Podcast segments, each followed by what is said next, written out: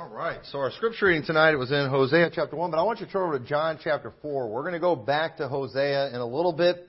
And tonight my message is going to be a little different than a normal Sunday night type message. I think it's probably going to be more of a lecture than anything. I'm going to try to educate you all tonight.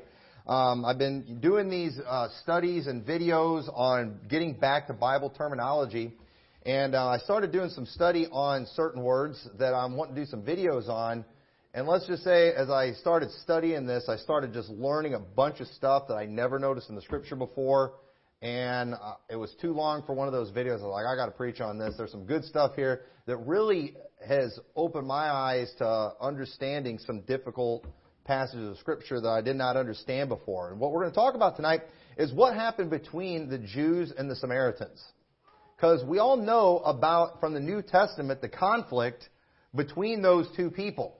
And, you know, we typically just chalk it up to racism, you know, because the Jews were mad that they were like half Jew and half Gentile. And obviously that was a part of it, but I, I was actually surprised how much the Bible actually tells us about what created all this conflict. And I wanted to start off reading in John chapter 4 and verse 9. We're going to go back to this story in a little bit, but I want to read one verse where it says, Thus saith, then saith the woman of Samaria unto him, How is it that thou, being a Jew, asketh me, askest drink of me, which am a woman of Samaria.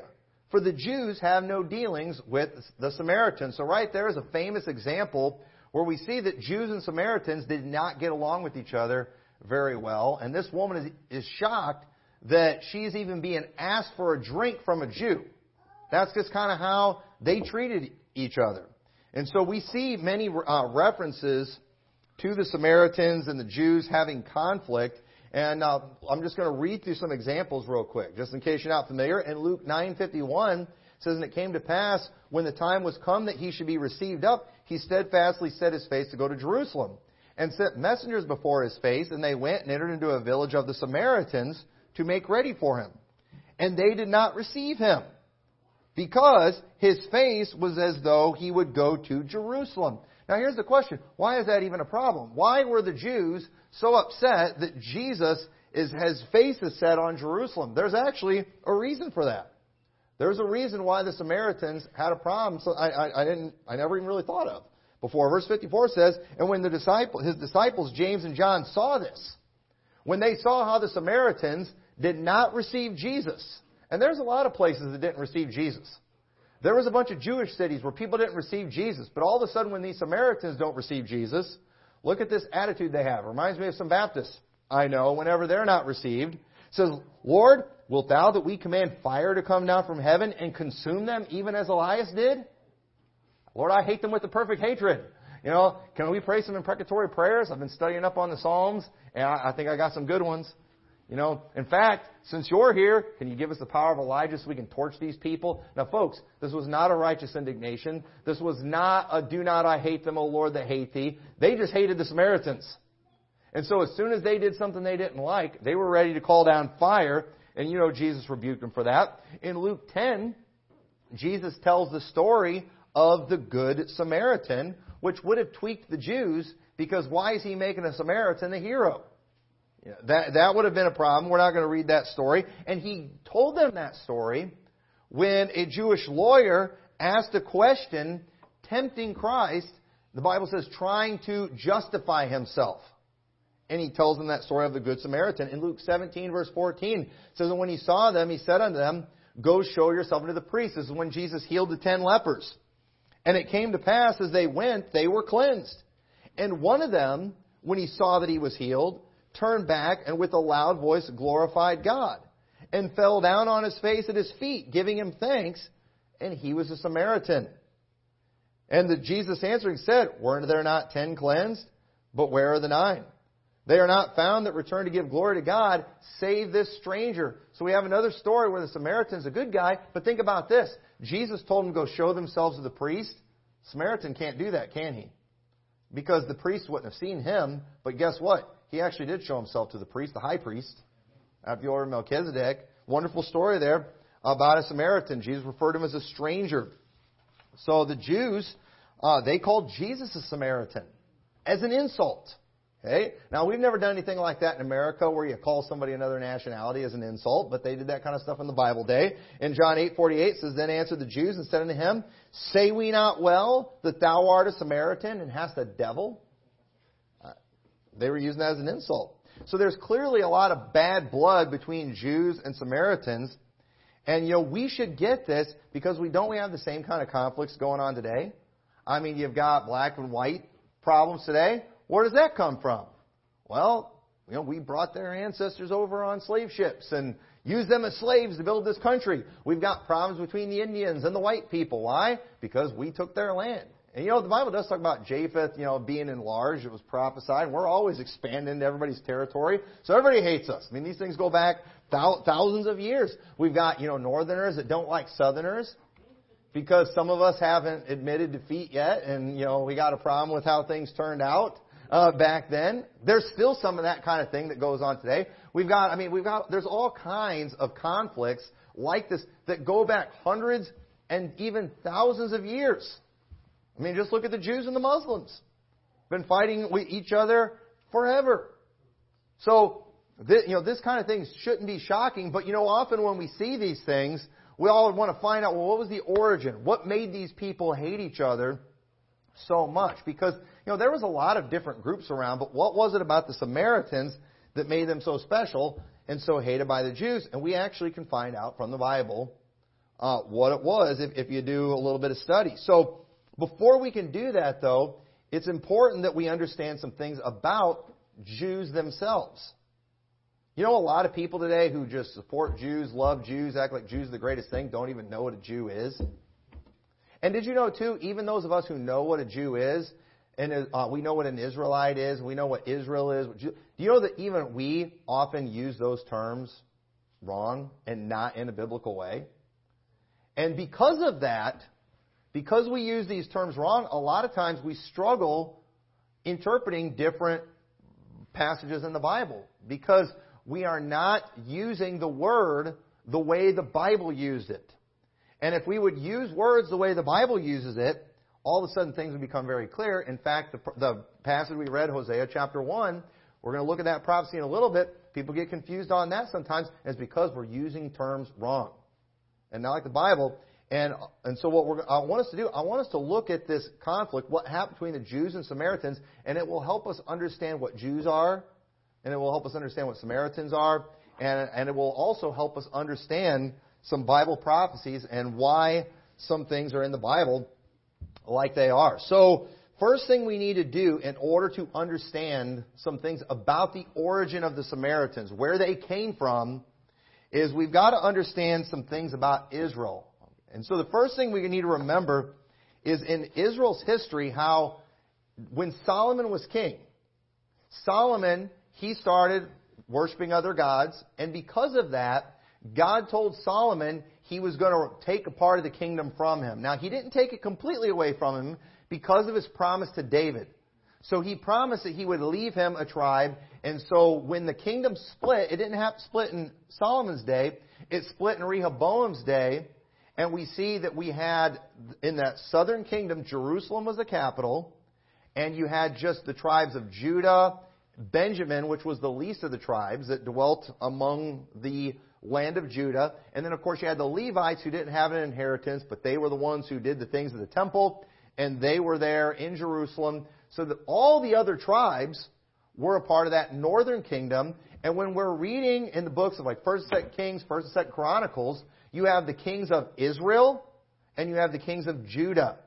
Now, we're mo- the kings of Judah were the good guys. Those are the guys in the line of Christ. Those are the guys in the line of David. And during Rehoboam, Solomon Sunday, that's when the kingdom split, and we now have a kingdom of Judah and a kingdom of Israel.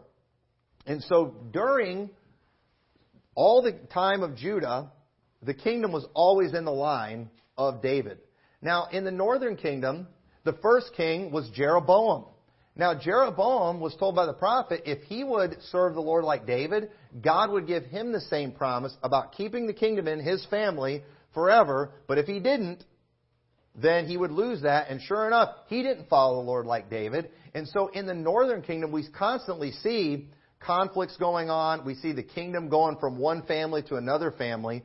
But eventually, if you follow the line through, you get to King Omri. Now, King Omri, he was another very wicked king, which pretty much all the kings of Israel or the northern kingdom were evil. And it was during Omri's reign. Turn over to 1 Kings 16. The northern kingdom of Israel, the capital, became Samaria. So just like Jerusalem's the capital for Judah, Samaria ends up becoming the capital for Israel. And in 1 Kings 16:23, it says, "And in the uh, 30 and first year of Asa, king of Judah, began Omri to reign over Israel. Twelve years, six years reigned he in Tirzah. And he bought the hill of Samaria of Shemer for two talents of silver, and built on the hill, and called the name of the city which he built after the name of Shemer, owner of the hill of Samaria. But Omri wrought evil in the eyes of the Lord, and did worse than all that were before him. For he walked in all the way of Jeroboam the son of Nebat, and in his sin, wherewith he made Israel to sin, to provoke the Lord God of Israel to anger with their vanities. So, Omri, the king, you know, he, he's the one that established Samaria as that capital. And you probably remember Omri's evil son, Ahab. Ahab was a very evil king, had the wife Jezebel, and the northern kingdom was always, pretty much always, more wicked than the southern kingdom. And eventually, they got taken captive by the Syrians. Now, turn over to 2 Kings chapter 16. We don't have time to go through all the history and everything that happened. But in 2 Kings chapter 16, we are going to see a very familiar word used for the first time in the Bible. And the dispensationalists love the law first mentioned. So you'd think that they would have studied this out a long time ago and would understand. They love the law first mentioned. It, it's like the most important thing in hermeneutics if you ask them. But it says in verse 2, 20 years old was Ahaz when he began to reign. And uh, Ahaz was mentioned in Hosea chapter 1. I don't know if you were paying attention, but in that beginning of Hosea 1, it names off all these kings during that time. And it really helps if you're reading those, if you pay attention to who those kings are, because it tells you where they're at in history. Ahaz was one of the men mentioned. And it says he reigned 16 years in Jerusalem, talking about the southern kingdom, and he did that which was right in the sight of the Lord, his God, like David his father. But he walked in the way of the kings of Israel. Yea, he made his son to pass through the fire, according to the abominations of the heathen, whom the Lord cast out from before the children of Israel. And he sacrificed and burned incense in the high places and on the hills, and under every green tree. Uh, then Rezin, king of Syria, and Pekah, the son of Remaliah, king of Israel, came up to Jerusalem to war, and they besieged Ahaz, but could not overcome him. And at that time, Rezin, king of Syria, recovered Elath to Syria, and drave the Jews from Elath, and the Syrians came to Elath and dwelt there unto this day. Now, right there in verse 6 is the first time the Bible uses the term Jews. That's the first time we see that. And notice how the Jews and Israel were at war with each other. Now, can you imagine if Fox News Baptist would have been around during that time, how conflicted they would have been? Who do we root for? I stand with the Jews. Well, I stand with Israel. You know, just imagine how torn they would have been during that time. But what do we have here? The Jews and Israel, two different groups, are fighting each other. Because Jews and Israel are, during this time, they're two different things. They're, they're two different kingdoms. And Jew is from the Hebrew word Yehudi, if I'm saying that right, which is named after Yehuda or Judah. Okay? So Jehudi, just like you have, you know, Israel or Israelis. And so that's a, a way to explain people of Judah or people of the kingdom of Judah. Those are the Jews. If you're from the kingdom of Judah, you're a Jew. If you're a kingdom, if you're from the northern kingdom, you're, you're of Israel, which is what they were known as. They weren't known as Samaritans during, during this time. And so now let's jump to the next chapter in chapter 17, 2 Kings chapter 17. In verse 8 says, Therefore the Lord was angry with Israel and removed them out of his sight. There was none left but the tribe of Judah only. Also, Judah kept not the commandments of the Lord their God, but walked in the statutes of Israel which they made. And the Lord rejected all the seed of Israel and afflicted them and delivered them into the hand of spoilers until he had cast them out of his sight. Now I want you to notice Israel was cast out of God's sight, but not the Jews. Okay? It was Israel. Why? Because they're the northern kingdom. That's Israel. Judah is the southern kingdom. That's the Jews. And that's now all that's left. The Assyrians, they took out Israel. Only Judah is now left. And so in verse 23, it says, Until the Lord removed Israel out of his sight, as he had said by all his servants the prophets. So was Israel carried away out of their own land to Assyria unto this day. And the king of Assyria brought men from Babylon, from Cutha, from Ava, from Hamath, and from Sepharvaim, and placed them in the cities of Samaria instead of the children of Israel, and they possessed Samaria and dwell in the cities thereof. So we are now seeing the beginning of the origins of Samaria. When Israel was taken out of their land, when they were taken out of Samaria, the, the, there were Babylonians and all these other groups that were placed in that land, that were placed in their land. So keep that in mind because Samaria's got some new residents. So we also see, one thing I want to point out though, is how what has just happened to Israel, the prophets had prophesied that this was going to happen to them. The prophets had been prophesying. You look at a lot of those minor prophets, a lot of them are directed at Israel. Some of them are directed at Judah too. And without going through all those things, you'll see that what ended up happening in those stories is Judah repented during that time and God saved them from the Assyrians. You can read about that in Isaiah. You can read about it during Hezekiah's day, uh, where when the Assyrians came through and had them surrounded, God miraculously delivered them because they repented. But they went back into sin, and so eventually the Babylonians came and took out Judah. But Israel got taken out years before uh, the Babylonians came in. They came, they got taken out during the time of the Assyrians and this was something God said was going to happen by the prophets because Israel was really bad. Okay? Now I'm using my I'm trying to use my terms very accurately. When I talk about Israel right now, I'm not talking about the Jews. That's Judah. So, okay? So let's forget all terminology we've ever used. Are y'all following me? If I'm talking about Israel, I'm talking about the northern kingdom. I'm talking about Samaria. If I talk about Jews, I'm talking about the southern kingdom. I'm talking about Judah. They were two different groups. Now let's go back to Hosea chapter 1 because we've got to understand. I get it. During the time of Christ, you've got Israel and the Jews are all together. Okay? But when books like Hosea was written, it was two separate groups. So if we're reading the book of Hosea and we're talking about Israel, we're not talking about Jews. We're talking about Israel. We're talking about the southern kingdom. In the IFB world, Israel and Jews, it's a synonym. It's the same thing. But that's not always the case, and it's important that we understand this. So in chapter 1, Hosea 1, it says, The word of the Lord that came unto Hosea, the son of Beeri, in the days of Uzziah, Jotham, Ahaz, which we read the story where they were first called Jews, and Hezekiah, and he was the king after Ahaz when the Assyrians came through and they were, did not succeed in taking Judah. So this gives us an idea of his day. Also, when we're reading Hosea, while you can read this book really fast, these prophecies came over several years. Because we see him having children during this time, and every time he'd have a child, God would kind of give another message for Israel. So just chapter 1 covers several years of time. We need to remember these things. So it says, um, in the days of Jeroboam, the son of Joash, king of Israel. So, verse 2 says, The beginning of the word of the Lord by Hosea, and the Lord said to Hosea, Go take unto thee a wife of whoredoms, and children of whoredoms, for the land hath committed great whoredom, departing from the Lord. So he went and took Gomer, the daughter of Diblaim, which conceived and bare him a son. And the Lord said unto him, Call his name Jezreel, for yet a little while, and I will avenge the blood of Jezreel upon the house of Jehu, and will cause to cease the kingdom of the house of Israel.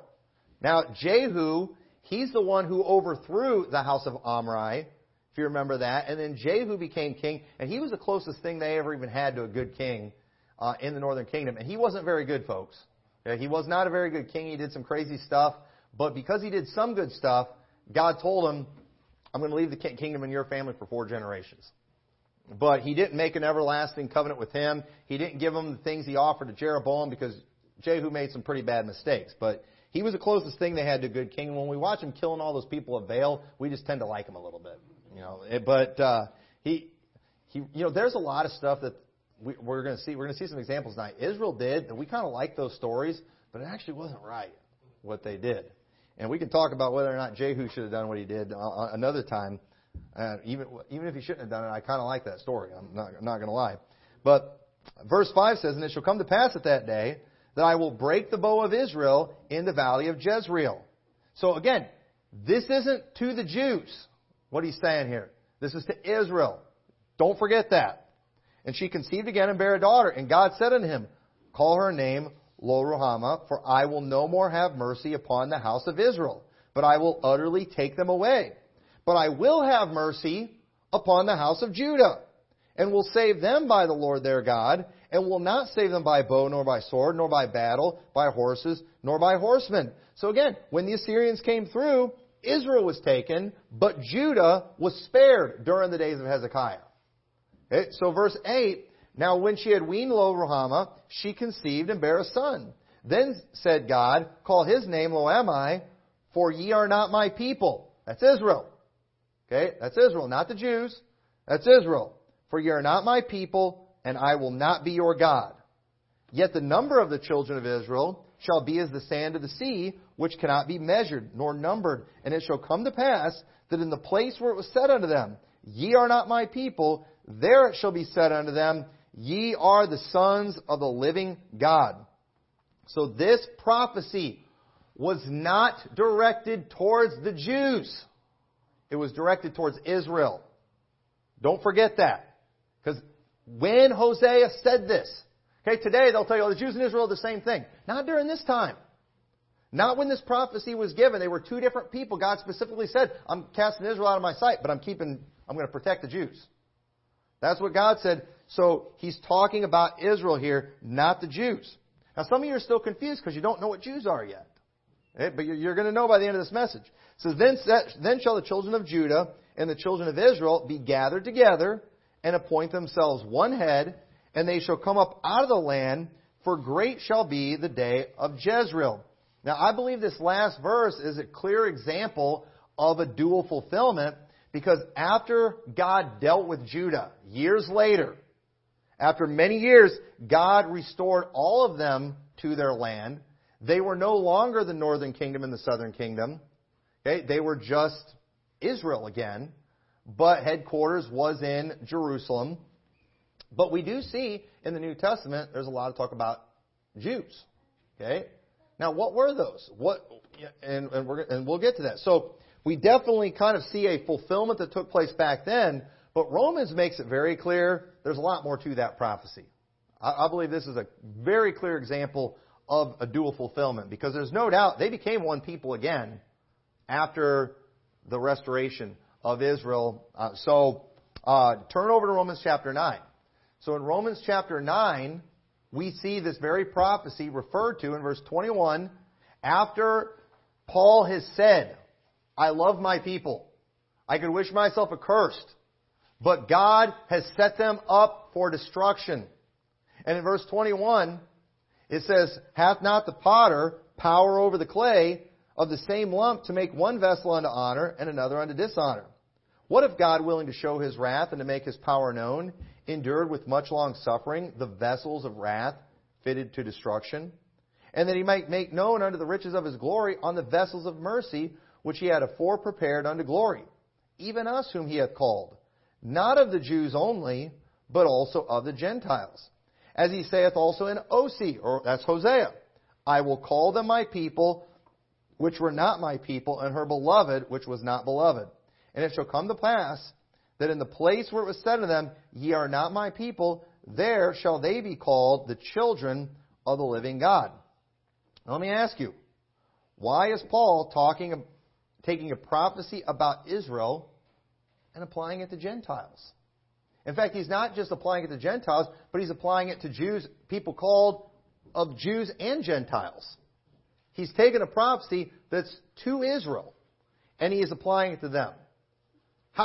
Why is he doing this? In fact, why is he including the Jews when this prophecy was not towards the Jews, it was toward Israel?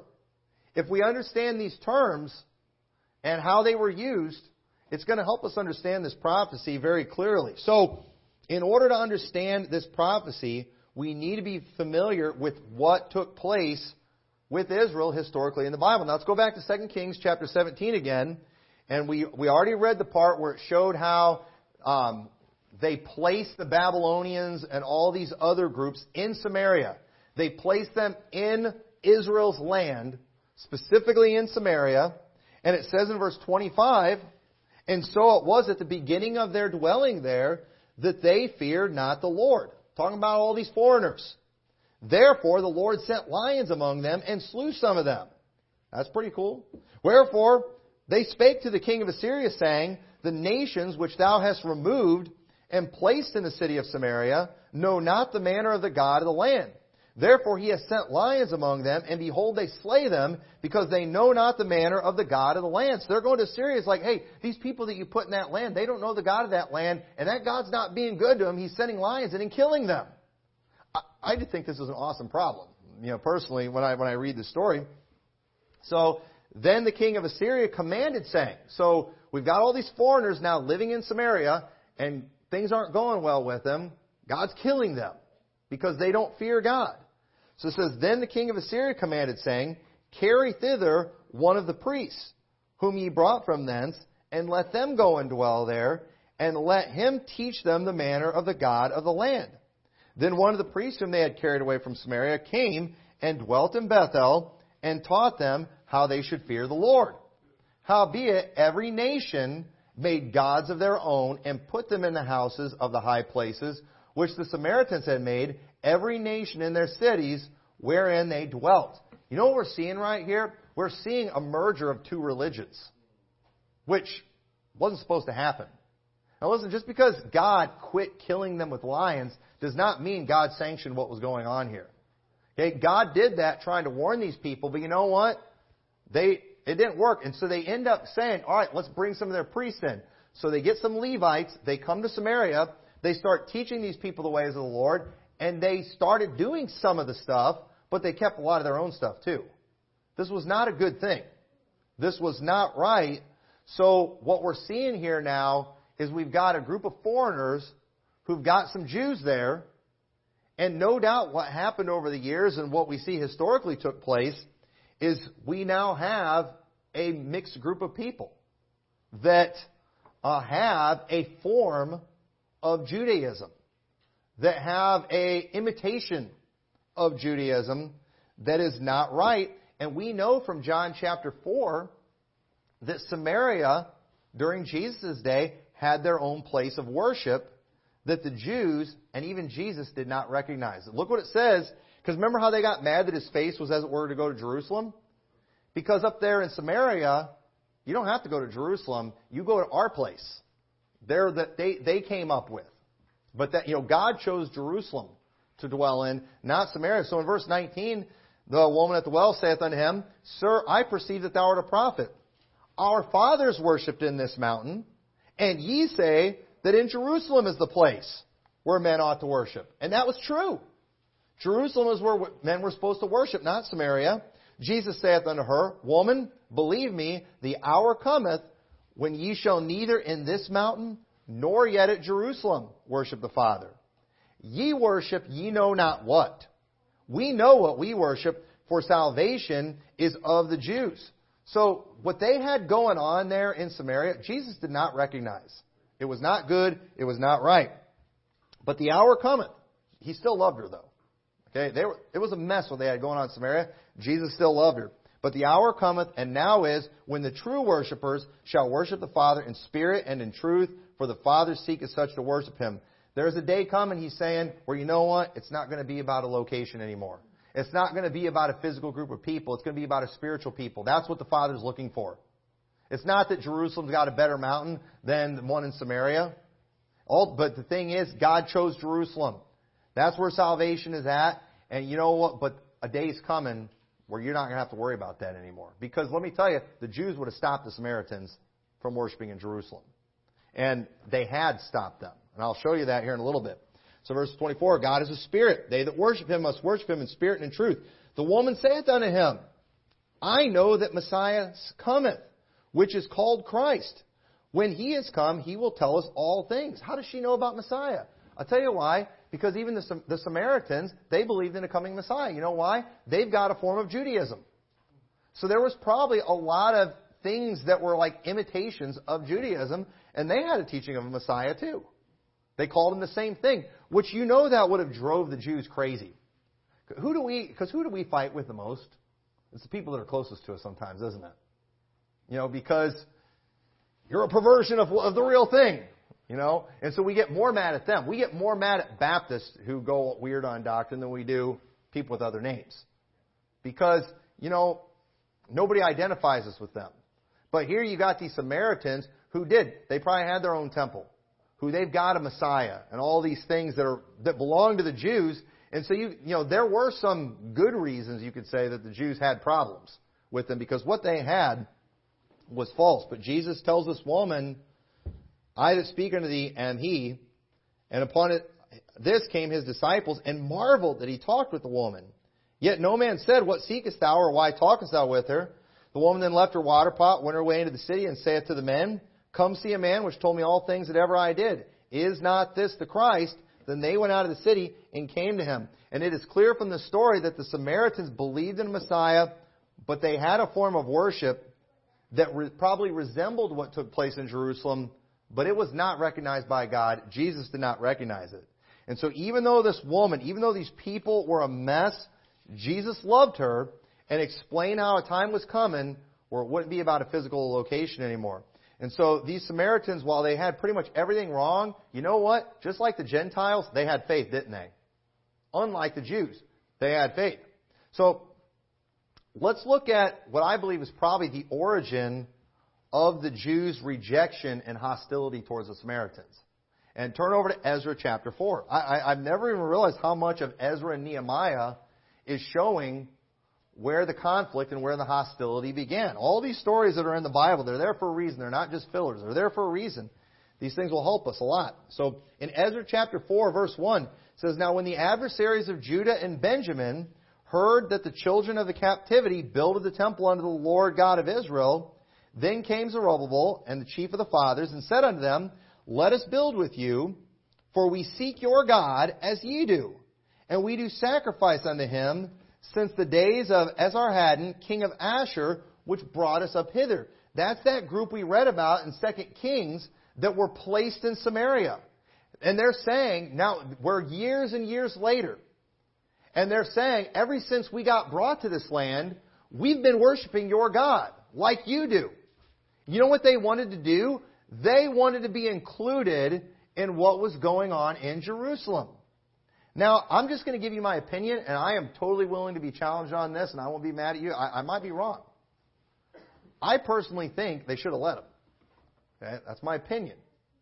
Okay, I, I think they I think they should have let them. I think I can prove it biblically. Now, I definitely think they needed to do some things to vet these people first and I think, I personally think, you know, this is just my opinion, if they'd have handled this right, I think they could have helped these people and they never would have had this conflict with the Samaritans. But I personally believe it was God's will and it was actually biblical for them to include these people.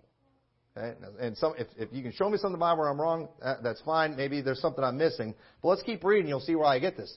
So it says in verse 3, But Zerubbabel and Jeshua and the rest of the chief of the fathers of Israel said to them, Ye have nothing to do with us to build an house unto our God, but we ourselves together will build unto the Lord God of Israel, as King Cyrus, king of Persia, hath commanded us.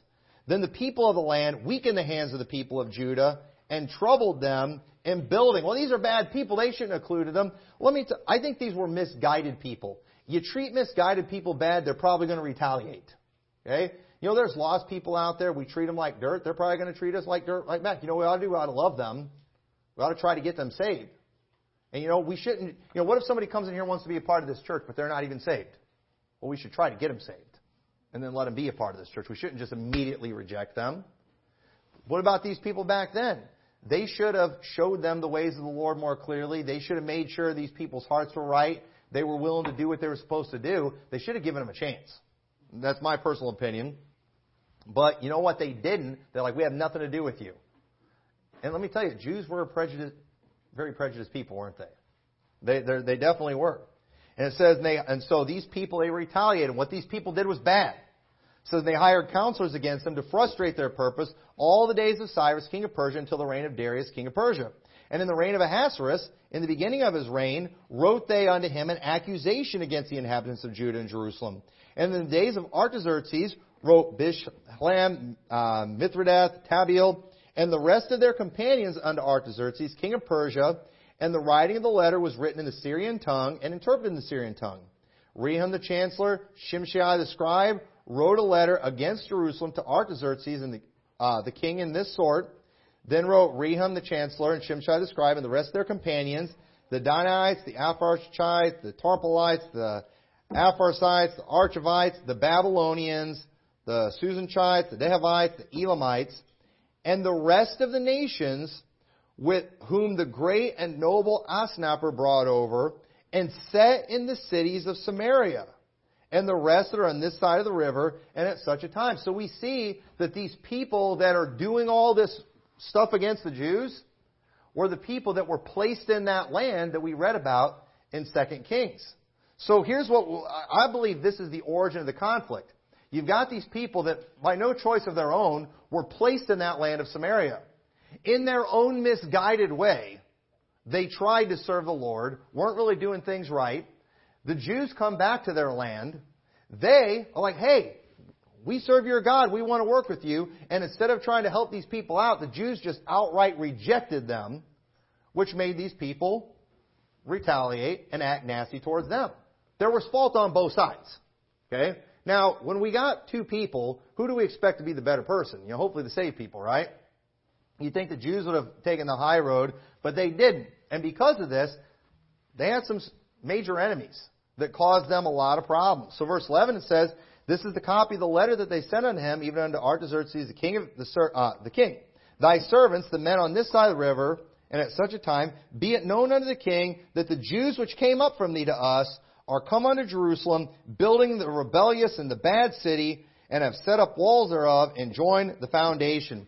So, they went, they're basically lying on them. This was wrong, okay? The way they treated them was wrong. But here's the question. Should they have allowed them to help? Now, again, I, I welcome the argument that no, they shouldn't have let them help. I kind of think they should have let them help.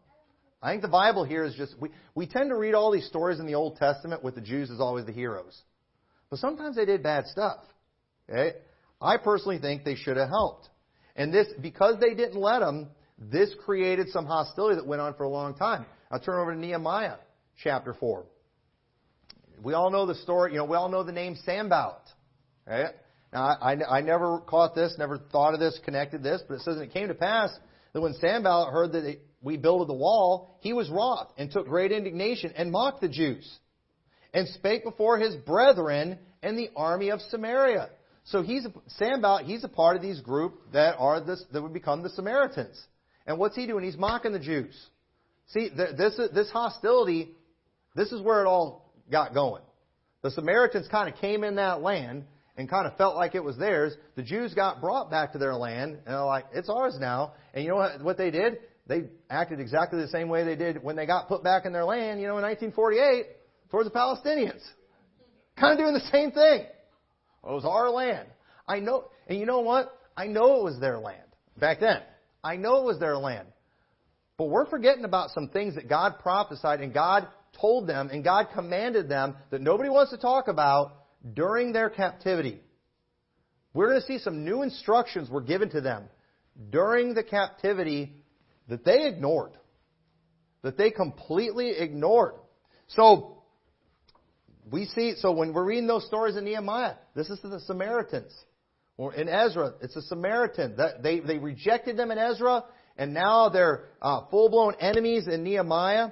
And so, um, in verse, so yes, yeah, so they did. They, they end up stopping them. And you know, I personally think they probably weren't right in how they handled this. Okay? And you know, people like to bring up Ezra chapter 10. Ezra chapter 10, people are always scratching their heads because we read the Old Testament. We always see the Jews as the heroes. But that's where we see them doing the mass divorces, too. And people are always like, was that right? I don't think it was. Uh, they were, their kids were speaking, you know, half Jew and half uh, other, uh, other tongues. I forgot what it was. That was horrible. Yes, these were misguided people. But I'm telling you, I believe God wanted the Jews to reach them. I, I believe that, and I'm going to show you that here in a little bit. And I don't, and I guarantee you, doing that mass divorce thing like that probably created some hostility. It probably created some hard feelings that carried over for a long time. I mean, so you know, j- just imagine that. You know, just, I, am not, I'm not trying to be racially insensitive or anything like that. I know this is 2022 in America, right? But just just imagine if all of a sudden, you know, in our country we like created a law basically banning any type of interracial relationships. And if people already had one, we made them get divorced legally. And so then we have all these, you know, half other, you know, half races, you know, and they're not allowed to like participate in our purebred society.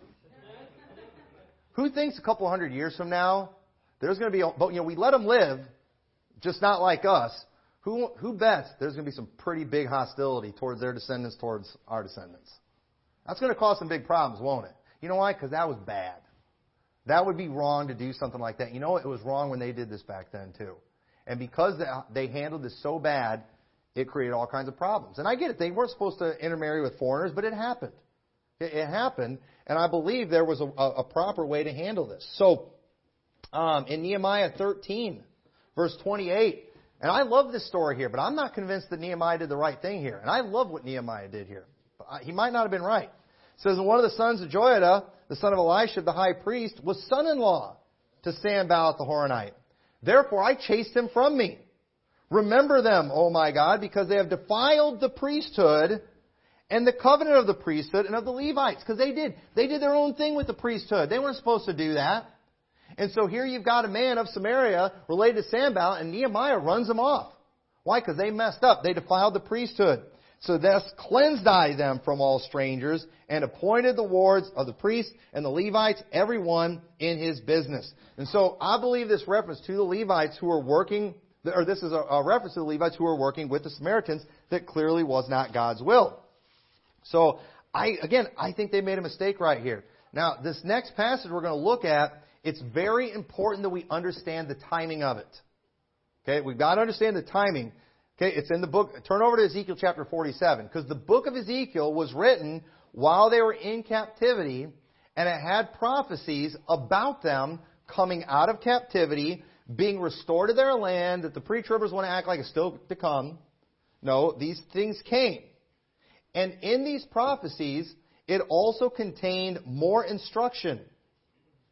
Things that were different from what was originally given.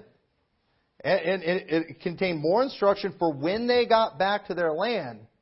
And so remember, this command that we're looking at, it was given after the captivity, but before the events of Ezra and Nehemiah. So keep that in mind. This command was given after Judah and the Jews went into captivity, but before they got brought back to their land, and the stories that we're seeing in Ezra and Nehemiah. The timing is important of this. So in Ezekiel 47 verse 21, so shall ye divide this land unto you according to all the tribes of Israel. And it shall come to pass that ye shall divide it by lot for an inheritance unto you, and to the strangers that sojourn among you, which shall beget children among you. And they shall be unto you as born in the country among the children of Israel. They shall have an inheritance with you among the tribes of Israel. But these aren't purebred Jews like us. What did he say? Let them dwell among you. Let them be your people. Let them have an inheritance with you. And it shall come to pass that in what, what tribe the stranger sojourneth, there shall ye give him his inheritance, saith the Lord God. So if they're living in the tribe of Judah, then you know what? They're part of the tribe of Judah. But they didn't descend from Judah. Doesn't matter. Okay? This was something that God commanded them while they were in captivity for when they get brought back into their land. Because here's the thing God wanted, it, originally things were exclusively Israel.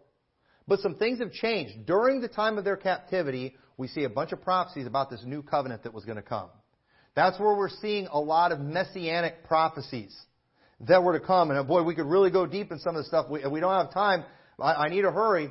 But we got to understand, one of the things that God prophesied, one of the things that God wanted when they came back to the land, that wasn't something He said originally. Before He told them, like, you keep certain people out of here forever. But when they got, when they came out of captivity, He wanted Jerusalem to be a house of prayer for all nations. And when Jesus came in His triumphal entry, when Jesus fulfilling many of these prophecies that were given while in the captivity, Jesus got really mad at the Jews because they were shutting people out. Jesus said in Matthew 23:13, "But woe unto you, scribes and Pharisees, hypocrites, for ye shut up the kingdom of heaven against men. For ye neither go in yourselves, neither suffer ye them that are entering to go in." Now, in Isaiah 56, verse 3, says, Neither let the son of the stranger that hath joined himself to the Lord speak, saying, the Lord hath utterly separated me from his people. Neither let the eunuch say, Behold, I am a dry tree. Go back and read the law. Eunuchs weren't supposed to be a part of it either. But here he's saying, it's not going to be that way. Verse 4 For thus saith the Lord unto the eunuchs that keep my Sabbaths, and choose the things that, that please me, and take hold of my covenant. Even unto them will I give in mine house and within my walls a place, and a name better than of the sons and of daughters, and I will give them an everlasting name, and they shall not be cut off. And also the sons of the strangers that join themselves to the Lord, to serve him, and to love the name of the Lord, to be his servants, every one that keepeth the Sabbath from polluting it, and taketh hold of my covenant. Even them will I bring to my holy mountain, and make them joyful in my house of prayer. Their burnt offerings and their sacrifices shall be accepted upon mine altar, for mine house shall be called an house of prayer for all people. The Lord God which gathereth the outcasts of Israel saith, Yet will I gather others to him beside those that are gathered to him. So let me tell you, he gave them this prophecy. A short time later, you've got people coming to him saying, We want to join up with you. And what did they say? They said, No. We're not, we're not going to have anything to do with you. And yes, those people turn around, they behave badly, but what do you expect? They, were, they should have received them. They should have instructed them in the way of the Lord. That's what God's will was. That's what God wanted them to do. That wasn't like it was before, but some new things had been given while they were in the captivity, but they did. They shut them out. And notice how he says, The Lord which gathereth the outcasts of Israel. Who are these people? Who are these outcasts of Israel? Because we read in the Old Testament prophecy, and it's clear that Israel was supposed to receive Gentiles while, and while they didn't, we see when Jesus showed up, he did that, didn't he? You know what Jesus was doing? He was fulfilling what the Jews were supposed to do. Jesus was receiving the outcasts. Jesus was receiving the Samaritans. He was receiving the Gentiles. He was eating with the publicans and sinners, with those outcasts of Israel, with those people that weren't like the Jews that were all holy and righteous and had good genealogies and all that. In fact, we see some of that in Ezra and Nehemiah, you know, where they're checking up on the genealogies and things of people. And folks, that's the origin of the Jews. The Jews were kind of the more purebred ones of Israel. You had others that were kind of a mixture, that were sinful, that were not following the traditions. And while they were of Israel, they were kind of outcasts, and the Jews treated them like garbage. Because so you had the Jews who were like, we're all out in a bag of chips. But then you've got these other ones, they're just kind of outcasts. They're not received. They're not allowed to do anything. They're sinners, and they're mad when Jesus is eating with those people. But you know what? They were supposed to be receiving them. They were supposed to be being a light to them. They were, and I could show you a lot of scripture in the prophecies from during that time about them being a light, and receiving people, and they did not do it. The Jews were in disobedience to God when they treated the people this way. And Jesus was mad. That was one of the reasons he was overturning tables. It wasn't just because they were selling stuff. That was, that was just one of the reasons. He had a problem that they were keeping people out like that. So this prophecy of Hosea, it was given to all those of Israel who messed up big time. You know, because they had been cast out by the Jews. Even though they were of Israel, because they weren't very good, because maybe they had some problems in their lineage, they, you know, they didn't have any kind of nobility, couldn't trace back their genealogy, they were kind of looked at as outcasts. But you know what? They were okay. God was still ready to receive them. Jesus still loved them. Jesus still wanted them, even though they messed up, even though they were intermixed with Gentiles, even though they had broken God's law. And notice how Paul understood these prophecies. They applied to all Gentiles. And because we're all messed up people, we've got nothing to boast about. We can't boast about our works. We can't boast about our lineage. We don't have any of those things going for us. And you know what? No Jew is an exception. No Jew is an exception. They just think that they are. They've come up with a system that makes them the greatest, but they're not. That, that is not what they are. And one of the biggest things people do not understand about the Bible is when Israel was restored to their land. After the Babylonian captivity, there were many things that changed. One of the things that changed was the inclusion of people from other nations. Now, what we end up seeing take place in the Bible, after everything's been happened with the, cap, uh, the captivities, is that you had that group of Jews who felt that they had fulfilled the old covenant and that they were ready for the Messiah. That's who they thought they were. They thought their bloodline made them special. And that's why John had to say, God is able these stones to raise up children unto Abraham while he's trying to get these people to receive the Messiah. See, they thought their bloodline made them special, unlike former Israel, who had corrupted themselves. Certainly not like those Samaritans. Us Jews, those us purebreds from the kingdom of Judah were good, but let me tell you, the outcasts of Israel and the Samaritans, they were easily able to see their sinful condition. But the Jews couldn't. The Jews could not. They thought their Jewishness made them acceptable, and it was in the days of their captivity that it was prophesied that a new covenant was coming and that they were supposed to be a light to the world and to let people be a part of it. But the physical kingdom with the earthly priesthood and an earthly tabernacle, it failed because of them. And this is why Jesus brought in a better covenant with a better priesthood and with a better temple made without hands. This made it possible for the whole world to have access to the covenant. So it's no longer come to Jerusalem, which is kind of what we see in some of those prophecies, but now it's go, it, he tells the church, go into all the world. We're taking the kingdom to the world. And so in Romans 2, we all know this passage, verse 25, says, For circumcision verily profited if thou keep the law, but if thou be a breaker of the law, thy circumcision is made uncircumcision. Because again, this is the Jews. We're the circumcision. We're the keepers of the law. We're the ones who've done all that stuff in the Old Testament. Paul's saying, not really. Unless you've done everything, then your circumcision profits nothing. And shall not uncircumcision, which is by nature, if it fulfill the law, judge thee, who by the letter and circumcision does transgress the law? For he is not a Jew, which is one outwardly. And notice, this isn't about being of Israel here. It's about being a Jew. These are these purebreds. These people who think they've kept the law. These people who think they were ready for the Messiah. It says, He is not a Jew, which is one outwardly. Neither is that circumcision, which is outward in the flesh. But he is a Jew. What you people think you are, through your works of the law, through your circumcision, you're not that.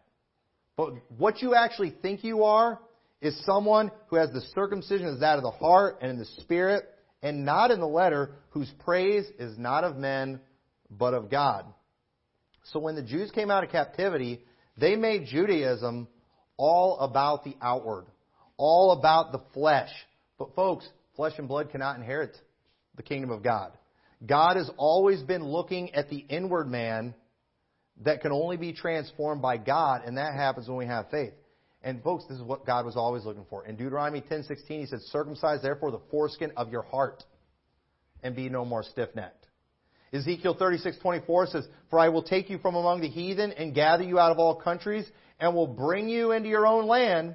Then will I sprinkle clean water upon you, and ye shall be clean from all your filthiness, and from all your idols will I cleanse you. God said, I'll bring you, to your, bring you into your land. And He said, I will cleanse you. These Jews, when the Messiah came, thought they had cleansed themselves. They didn't even think they needed cleansing.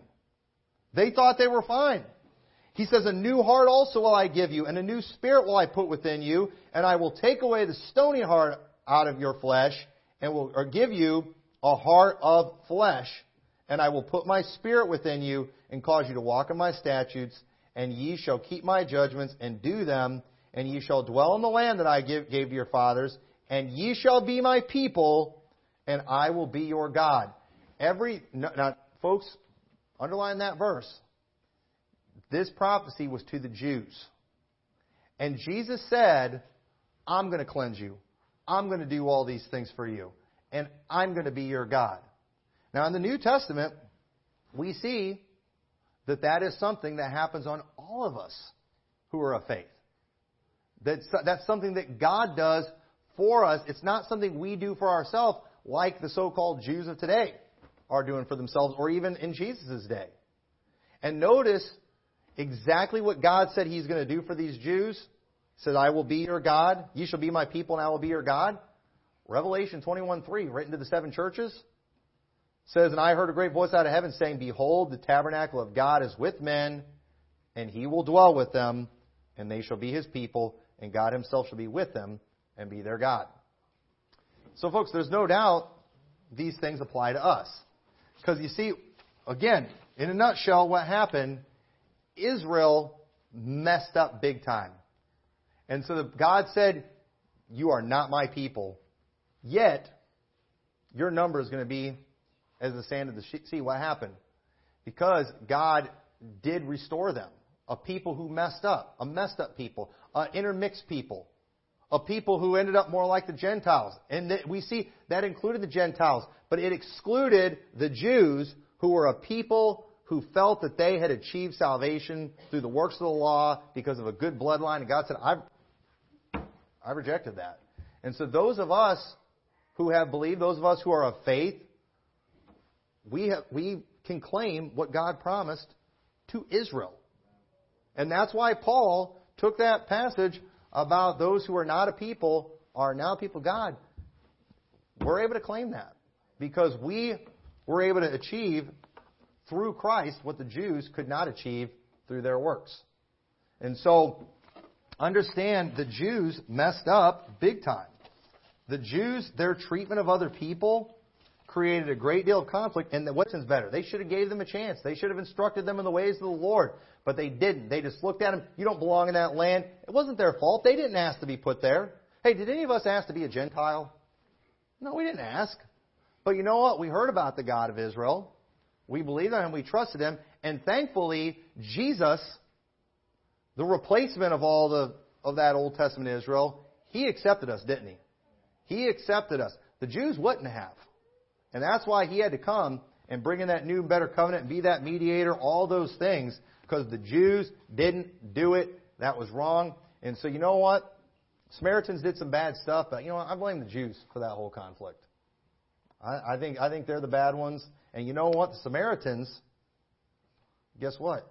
They're going to end up getting their inherit, the inheritance that the Jews originally should have had but didn't get because they tried achieving it through the law. So, with that, let's pray. Dear Lord, I pray this message was a help. I pray this gives us a, a deeper understanding of some of these things in the Scriptures, Lord, and uh, uh, greater appreciation for our salvation. And Lord, I pray you'll help us to uh, not be partial, help us not to have prejudice.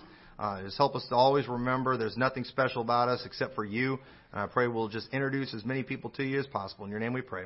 Amen.